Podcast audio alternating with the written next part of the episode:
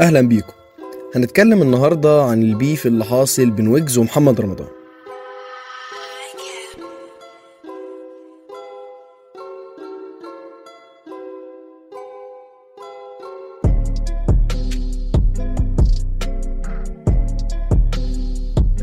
بص هو لحد دلوقتي مش بيف حقيقي. هو ابتدى بشوية إشاعات وبعدها الإشاعات طلعت حقيقة لحد ما ابتدى النكش مؤخرا.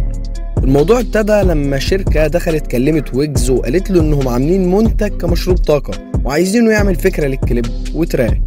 ومن الآخر يبقى صاحب الحملة الدعائية للمنتج. وبعدها ويجز قدم لهم الفكرة واتفقوا والدنيا كانت واقفة على التنفيذ. لحد ما الشركة غيرت اسم المنتج لستينج وخدت فكرة ويجز وراحت لمحمد رمضان عشان يعمل لهم الأغنية والكليب اللي شفناه.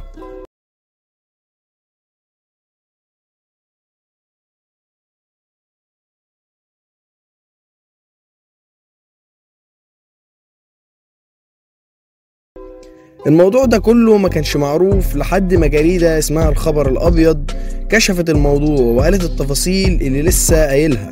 وفي نفس الخبر قالوا إن ويجز بيحضر track اسمه دورك جاي هيبقى رد من ويجز على محمد رمضان باعتباره وافق على تنفيذ فكرة مسروقة. النهاردة الصبح ويجز نزل story على انستجرام بإن ال track النهاردة ومن ساعتها وال fans مترقبين اللي هيحصل لحد ما الكليب نزل الساعة 6 إلا تلت. هنتكلم دلوقتي عن النكش وممكن نبقى نتكلم عن ال track نفسه في فيديو تاني. الكليب ابتدى بويجز وهو بيشرب ريد بول ودي واضحة يعني بما إن ريد بول وستينج الاتنين مشروبات طاقة نيجي للل lyrics. هو في ال lyrics كلها مفيش أي حاجة صريحة على محمد رمضان غير البار اللي في الكورس بتاع لو أنت بابا أنا مين. صبي ضباع بسعر المقاطيع لو أنت بابا بما إن محمد رمضان عامل أغنية اسمها البابا مع روتانا ويجز مؤخرا عامل أغنية علي بابا. في حاجات مش ملموسة بقى تبان إنها نكش زي مثلا طريقة التصوير و style الكليب والهدوم في كذا كادر.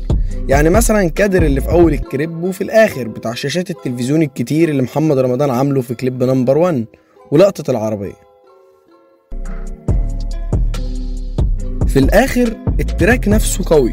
ومستنيين نشوف اللي هيحصل الفترة الجاية. وهل محمد رمضان هيرد أو لأ؟ أو فرغلي ينط في الحوار ويعمل diss على ويجز زي ما عمل في حوار شادي سرور؟ وإن كده كده ويجز وفرغلي بينهم خلافات أيام battle ويجز وسانتا. مستنيين نشوف اللي هيحصل. تابعونا عشان أي حدث جديد هيحصل هنتكلم عنه. وما تنسوش تتابعونا على صفحاتنا في فيسبوك وتويتر وإنستجرام. ونشوفكم الفيديو اللي جاي. مع السلامة.